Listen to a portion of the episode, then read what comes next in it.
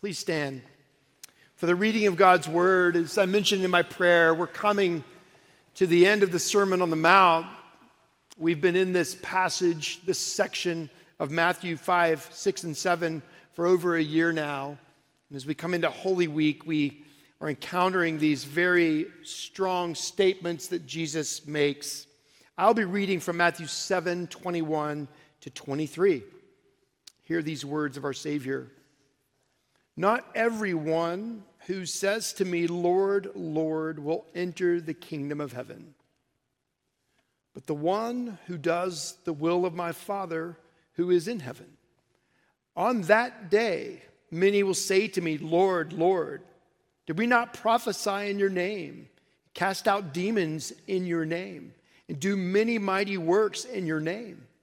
And then will I declare to them, I never knew you. Depart from me, you workers of lawlessness. This is the word of the Lord. Thanks be to God. Please be seated.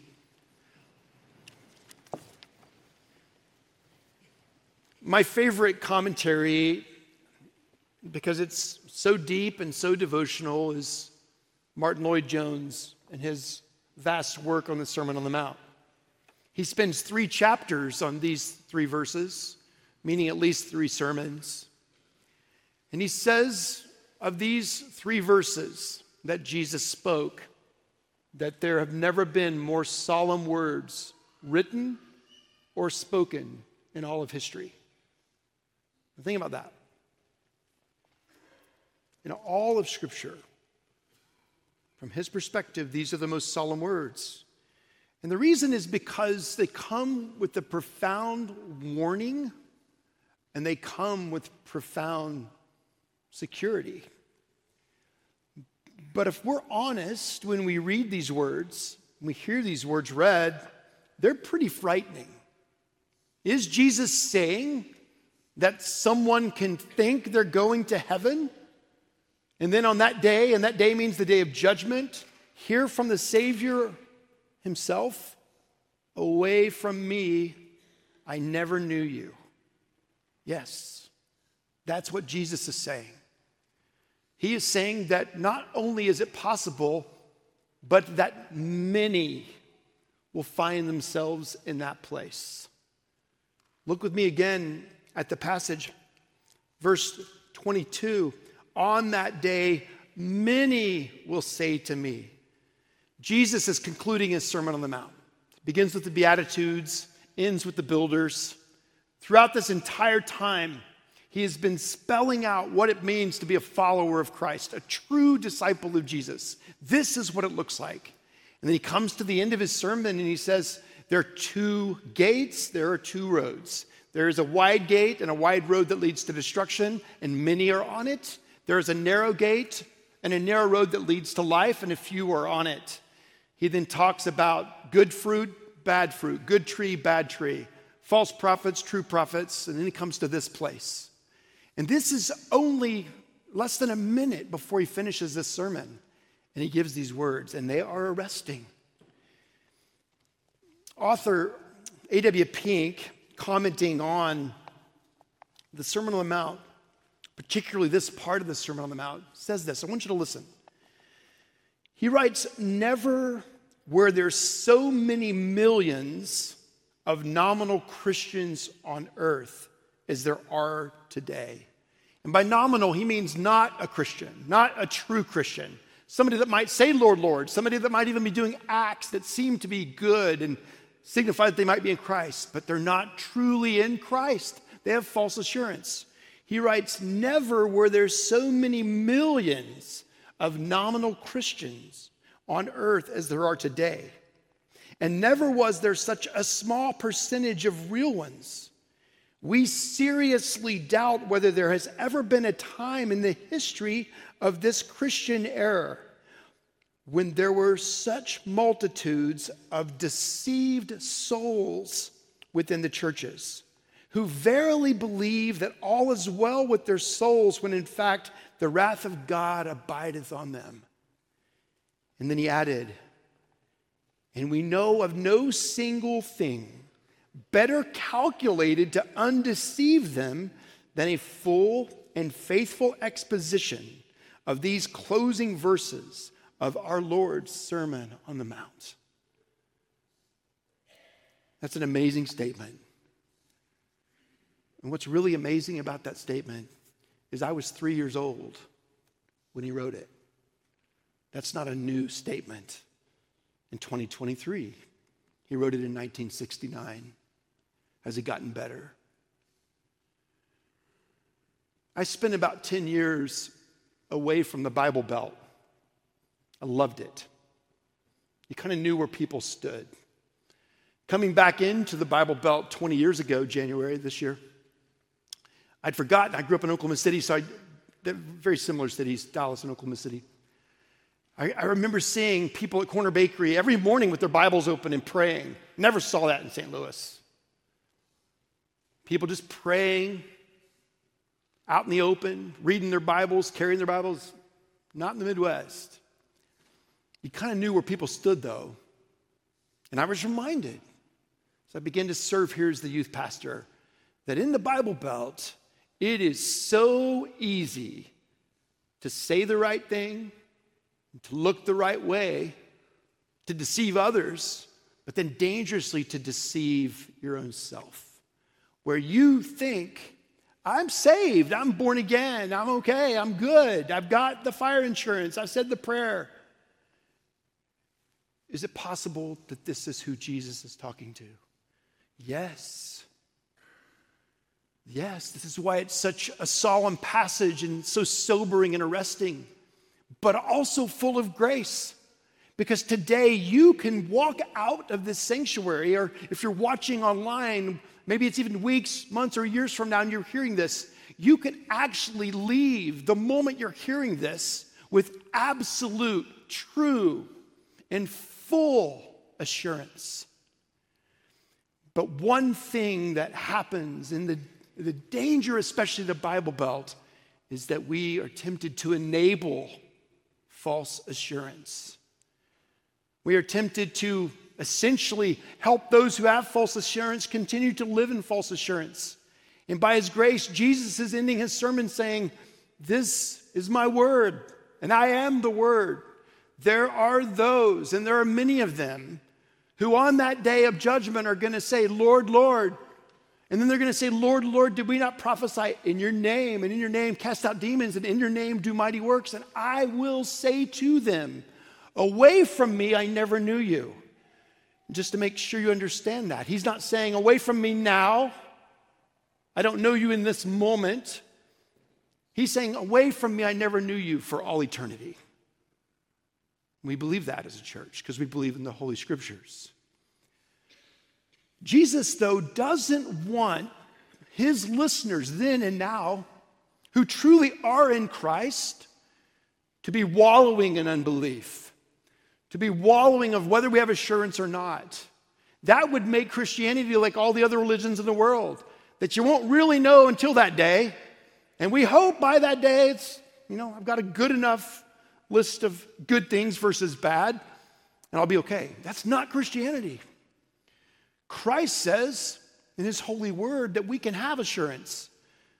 John, the apostle who put his head on the chest of heart, said, I write these things to you who believe in the name of the Son of God so that you may know you have eternal life. Not so you can hope you have eternal life, not so you can hang out just a little bit more hope and faith, but you can know.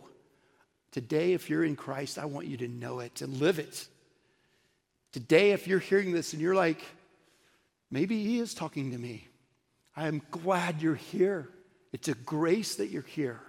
But I don't want to be anyone contributing to false assurance.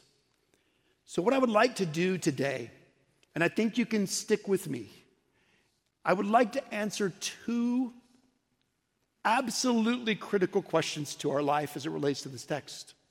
The first question is What is false assurance? And am I in danger of having false assurance? That's the first question. And the second one is What is full assurance or true assurance? And how do I get it? By the time we leave today, you're going to know the answer to those two things. Now, I know many of you already have assurance in your own heart and mind about your salvation, but you've got a child or grandchildren or family members, coworkers, friends, neighbors that you're wondering about. Know that none of us are the judge. But there are things that we can see that reveal to us what full assurance looks like, and there are things that we can see that show that false assurance is present. This passage does not leave us without hope, it does the opposite. So let's, let's dive in. To help, I want to do it this way. I'm going to tell you a few about a few people. Each of them took me to a place, to a very deep dive to understand what's happening in these verses. The first had to do with my introduction into the Presbyterian Church in America. That's the denomination that we're part of that I'm so thankful for. I was going to a church in Oklahoma City called Our Lord's Community Church. It also was a Reformed church in its tradition. It's called the Reformed Church in America, the oldest denomination in our country's history. That church was formed in the 80s as two families called a minister to start it. Over a decade or so, that church grew to 2,500, 3,000 members. It's pretty remarkable. That's the church I went to right after I professed faith in Jesus. It's where my young life leader took me. That's where he was a member. I remember listening to the preacher pretty much in awe of what he was saying. A few years later, I graduate high school, and now in college, I go to that church continually, and now I'm working for that church as a part time youth intern.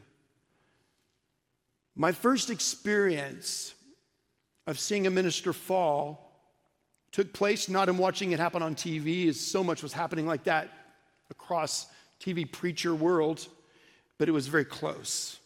It was this man. Robert Wise was his name. He had a very public, disgraceful fall. It happens. After it happens, when there's a sign of true fruitfulness in a man's life or a woman's life, there's repentance, there's surrender, there's a sadness, or there's the opposite. Bad theology, dangerous theology enters in and suddenly you begin to justify and begin to make all sorts of decisions that show that you really are wayward. It wasn't just the sin that this man committed, but it was the gross delusion, deception of what he now proclaimed to be true, which sent that church in a spiral. And I left, along with many other people thinking, what is the condition of that man's soul? I don't know. I didn't know. But what does Scripture have to say when somebody has that type of response later in life to the gospel? So it led me to this little bitty PCA church. I'm moving from a church of about 3,000 to a church now of about 150. The preaching was solid. I wouldn't say dynamic, though. The other church, it was dynamic, but slowly became less solid until it was not solid at all. After six months or so, the pastor of that church, Chuck Garriott, who preached my installation service almost 15 years ago, he invited me to come on staff. I served part time for about six months as the youth director, and the youth group looked like this for you students who are here. There were two high school students and four middle school students. That was our youth group. And my first decision was to split into two groups. We have a high school youth group and a middle school youth group. What was I looking for? Well, I was looking for many of you, you students that really love the Lord. I was looking for and praying for volunteers. And the Lord really provided. It wasn't long, just a couple years in, where that youth group actually began to swell, at times even larger than the congregation itself would come to events. And one of the people who was so influential in that movement was a young man named Taylor. Taylor was so on fire. He invited everybody to our events. He was a zealous evangelist. One Saturday night or Friday night, I think it was probably Friday night, it was on the weekend, he calls me, and I think he's a freshman at this time, maybe an eighth grader. And he says, Mark, I have a question for you. I need to know what the sinner's prayer is again because I have a friend at my house and I'm sharing the gospel with him. I said, Taylor, that's great. It, goes like this. I said, Have you talked to him about the good news already? He said, Yeah. He said, I've locked him in the closet and I'm not letting him come out until he prays that prayer. I was like, Well, Taylor, that's not the way God wants you to do this. We talked through that. That's who he was. But one semester abroad, after he graduated high school, he no longer pronounced faith in Jesus. It was gone. Was it gone for good? Was he just on a journey? Parents, I want to pause for a minute here. That's going to be some of your children's story. They're going to come back. They're going to return. They're going to ask questions, but some might not. And right now, I don't want you to try to be God and figure out what the future for them is. You can't. But you can hear what false assurance is, and you can hear what full assurance is. And you can pray as I do for my own children that there will be a day that you long for and I long for where they have no doubt. But it's spring break, and I'm impressed actually that there are a lot of young people here. I want you to listen. There are people like you that could be here today or you'll know later that could give all the appearances of being a Christian, but they're really not. They check the boxes, they're members of a church. Like Robert Wise, they even filled the pulpit of a church, but they truly weren't believers. We aren't the judge, Christ is. But we can see from his scripture what is false assurance and what is full assurance. Am I in danger of false assurance? And how do I get full assurance? If you listen, maybe take a note or two, you're going to have what you need today to know where you stand. And for all who are truly in Christ, friends, there's a freedom and a fullness to that. And for those who are here and not sure, you have the grace of God today giving you this warning. And this warning has eternal consequences. I want to also look at a grandmother and one other person as I close the sermon in a minute. But let's talk about the first question What is false assurance? Now, I want to be careful here. I want to look at what Jesus says it is, and not just what you might think it is. When we move towards what we might think, apart from scriptures, that's a danger in and of itself that can enable false assurance. What Jesus says is actually very clear and very, very simple. Here's what he writes go back to verse 21 of Matthew 7. Not everyone who says to me, Lord, Lord, will enter the kingdom of heaven, but the one who does the will of my Father who is in heaven. So, what Jesus is telling us is this is how we can know if we are saved. And we're going to get there in a minute. But what does false assurance look like to him? Well, first, it looks like you're in. When I did the sabbatical four years ago on spiritual warfare, 2019, I came back to you and I said, I believe one of Satan's favorite words is the word almost. That's his masterpiece. Almost right, almost true, almost beautiful, almost a church. He loves that word. And that's what you see here. What Jesus is talking about is not the person who said, I don't care about Christ. I don't care about godly things. I don't care about religion. And then they just go and live their life any way they want. You probably have friends like that. They just aren't interested and they're going to live their life any way they want. That's not who Jesus is talking about. Jesus actually shows us that the people he's referring to are those who look like the real deal, at least above the waterline. So look what they say. They say, Lord, Lord. John Stott identifies these four things about the statements they make. First, he says it's polite. The word Lord can actually be just a polite reference like the word sir, but it's more than that here. It's more than just being polite. They are acknowledging that Jesus is who he says he is. Therefore, second thing he identifies is that they're orthodox. They are saying Lord, because that's who Jesus is. Not only are they being polite and orthodox, they also have some level of zeal. Jesus says, You're saying not just Lord, but Lord, Lord. And then it goes on to show us that it's a public statement. Every person who comes to Christ Jesus has to make a profession of faith. I'm going to talk about that more in a minute. Every person. But these that he's referencing have also made a profession. It's public, it sounds orthodox, it's full of zeal, and it's, it's a public statement. Not only that, watch what they do next. It's not just about their profession, but their lifestyle. He says, On that day, verse 22, many will say to me, Lord, Lord, he repeats that phrase. Lord, Lord, did we not prophesy in your name? Did we not cast out demons in your name? Did we not do mighty works in your name? You know what it sounds like? Christ centered. And Jesus still says, Away from me, I never knew you, you works, you workers of lawlessness. What's missing?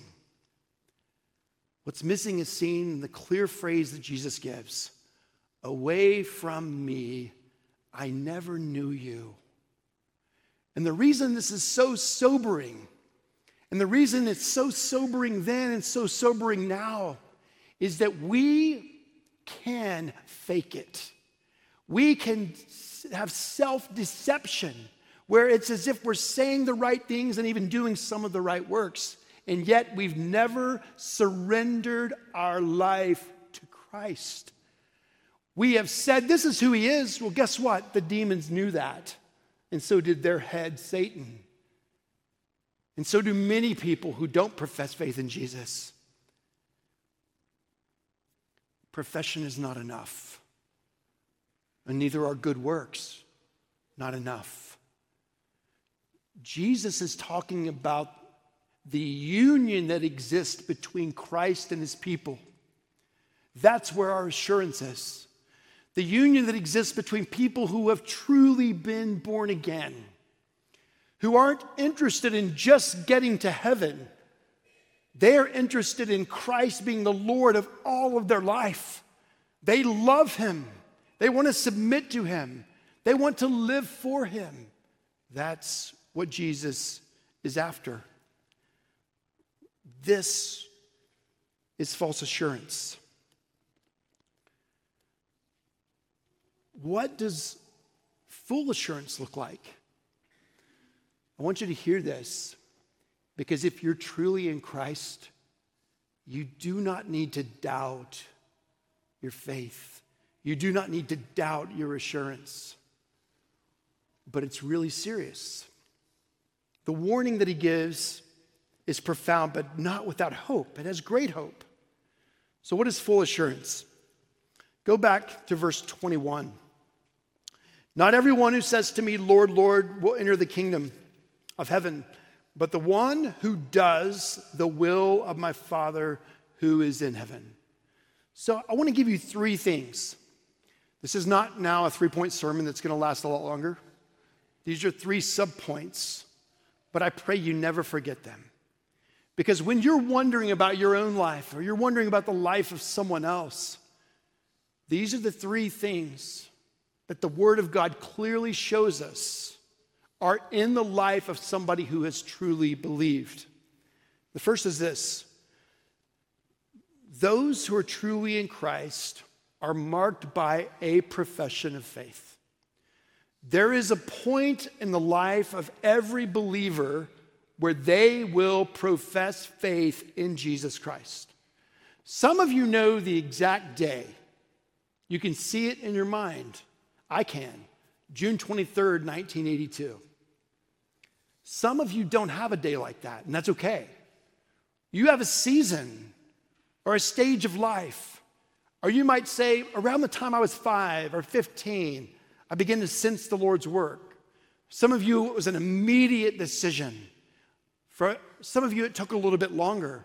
Some of you today, I believe, are on your way. I hope you're listening. But for every true follower of Christ, everyone who can have full assurance, there is a profession of faith.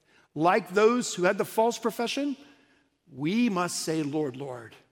There had to be a point where you said, I trust Jesus alone for my salvation. The warning is that you could have done that and it not been real. That's why the next two things are important. But before I move on, the profession must be made by all who are in Christ. One more thing on profession, though. Our profession is not just a past tense event, our profession is a present moment. If I want to know whether I'm actually saved or not, I don't need to go back to June 23rd, 1982. I can say today I woke up with a desire for the Lord that I would not have had if He didn't give it to me. That's a present profession of faith. He is at work in my day, in my life today, just as He was in 1982. Second thing, beyond profession of faith, full assurance is seen in an individual. It's marked by the presence of fruitfulness. We as a church believe that we are saved by faith alone. It is not by works. None of us could ever, like those he mentioned, say, Look what I did, look what I did, look what I did. And he would say, Oh, my, welcome. We are saved by faith alone. But we are saved by faith alone, but by a faith that is never alone. And what that means is that when a true work of faith has taken place, a dead heart spiritually for God began to beat. A mind that couldn't think right about the Lord began to think right.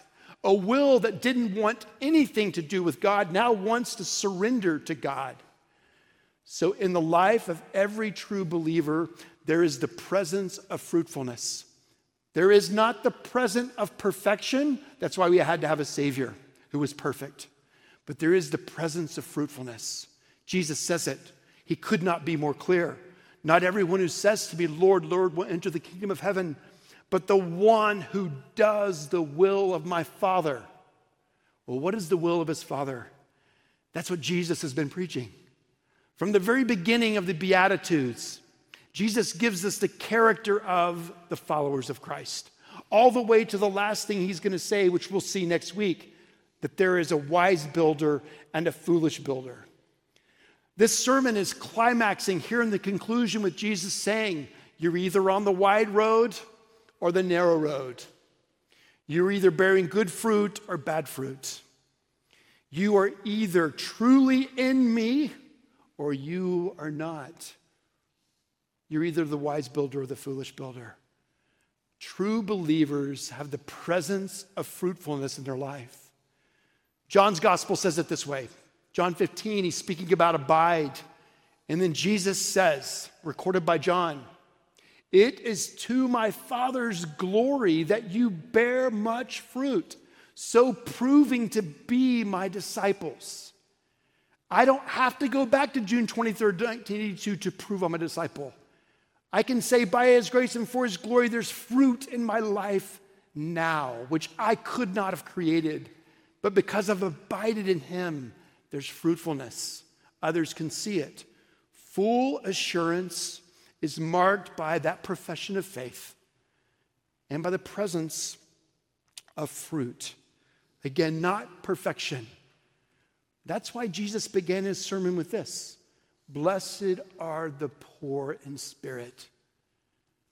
And that's why he ends it with Are you building as a wise builder or a foolish builder on me and my word?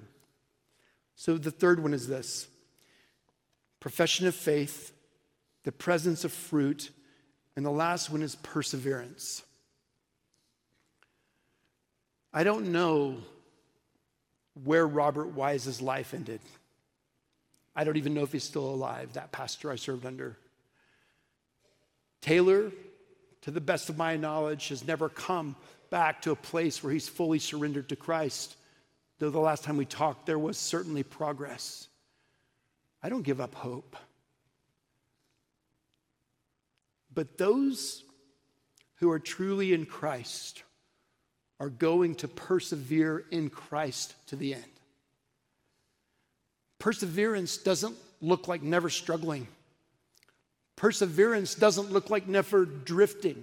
We sing about it all the time. Prone to wander, Lord, I feel it. Prone to leave the God I love.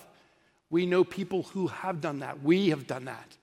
I pray the public confession with the congregation at 9:30 and 11 because in between I have sinned. We are sinners. This side of heaven we're prone to wander.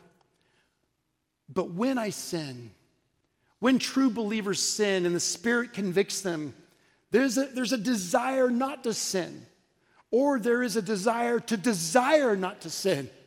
That's fruitfulness. That's the presence of God in your life.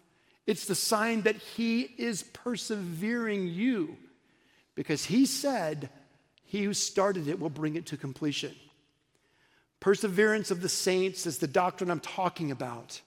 It's something we cling to in great hope. The center of it, though, is not our ability to persevere, it's God preserving us.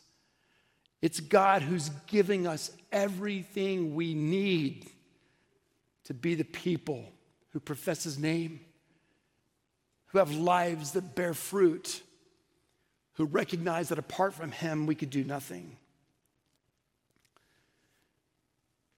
The two questions What is false assurance? It can look a lot like the real thing. But those who are living with false assurance, with self deception, I pray you hear the word today and recognize that there is a judgment day coming. And whenever that day is, if you have not truly professed faith in Jesus, more than just the name and the title, but you have not rested and received in Him alone for salvation, you are in danger of hearing those words. If today you care nothing about that, that's a clear sign of where you are. If today you hear that and are like, I don't want to be unsure, I want to know, well, fear is a good sign that the Spirit of God is working in your life. And even this day, you could come forward. We can talk. We can pray. You can leave this place, talk to another person, and you can pray, Jesus, save me. I surrender my life to you. And, you, and He will and you are His forever. If you want to know if it's going to be real, you'll see the presence of fruit. You will see His persevering work in your life. For those today who know that you're in Christ, live that way. You have full assurance, and that's a gift of grace. But remember, in constant humility, he did not save you because of you and what he saw you could be. He simply saved you because he loves you, wants you, gave his son for you. I mentioned that I wanted to bring up a grandma.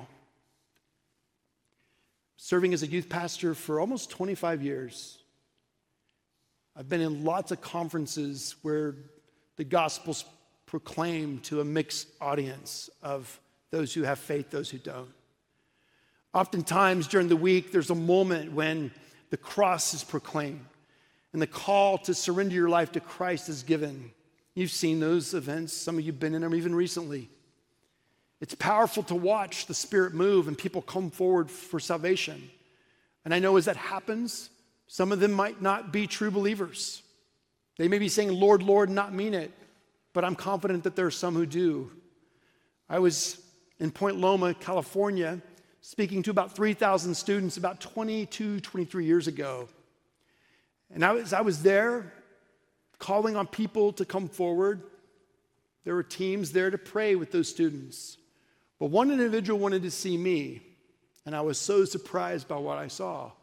It wasn't a student, it was a woman well into her 80s. And she comes to me and she says, I've come to pray for salvation. I've grown up in the church my entire life. I've been a member of a few churches. Each time I've kind of knew what to say, but until tonight I never knew. I've never surrendered. What courage. She was there just to see her granddaughter who was visiting from out of state. The Lord had brought her there to show her that even in her ripe old age, she had said, Lord, Lord, and done many things, but never surrendered her life to Christ. That could be you. If you don't want it to be, do what she did. Come to Jesus today. The last story has to do with our own Florida trip, where a number of years ago, one of our leaders somebody that was recruited, somebody who said the right things, was sitting listening to the word proclaimed. And there he himself, though he had been leading students, even in Bible study, said, I don't know the Lord. I am not a Christian. And he had the courage to say it then and pray for salvation. I don't think I would have done that.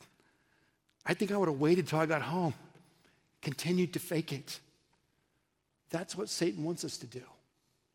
He wants us to almost get there, almost have the truth. But what Jesus is saying is so important that he's saying, deal with this now. Not everyone who says to me, Lord, Lord, will enter the kingdom of heaven, but the one who does the will of my Father who's in heaven. What is the will of the Father?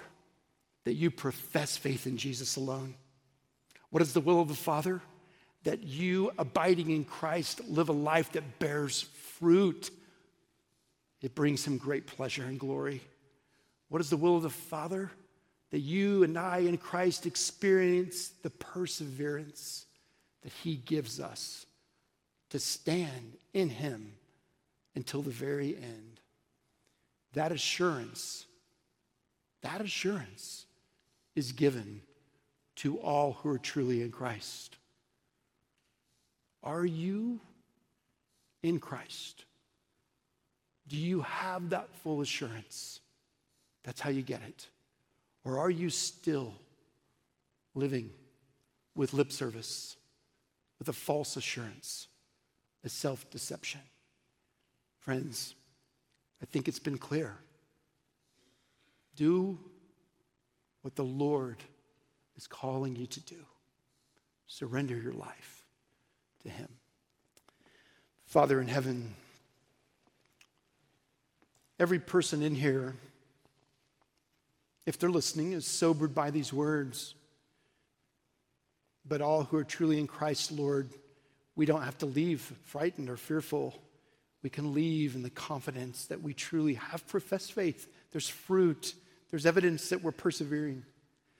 But Lord, for those who've come and maybe never even known they weren't truly saved, may this be, may this be the day, the moment when you reveal to them who you are. And may it move from mere lip service and lifestyle to a profound sense of resting in you for all eternity. Draw us near, Lord in this culture that we live in, Father, don't let us be a church that enables false assurance. But also let us remember that we can't judge. There are those in our midst who have wondered and are wondering. God, let us not lose hope. Keep our eyes fixed on you, for you alone are the one who can draw them in. Oh Lord, please do that. Have mercy. Show our loved ones who you are. Bring them too to saving faith and full assurance. Lord, as we sing this very familiar hymn, let us be present for a little bit longer. And let us hear again what you've done that we might live for you forever. And let that calling, love so amazing, so divine, demands my soul, my life, my all. Let that be a joy to our souls to sing as we once again surrender to you. We pray in Christ's holy name. Amen. Please stand.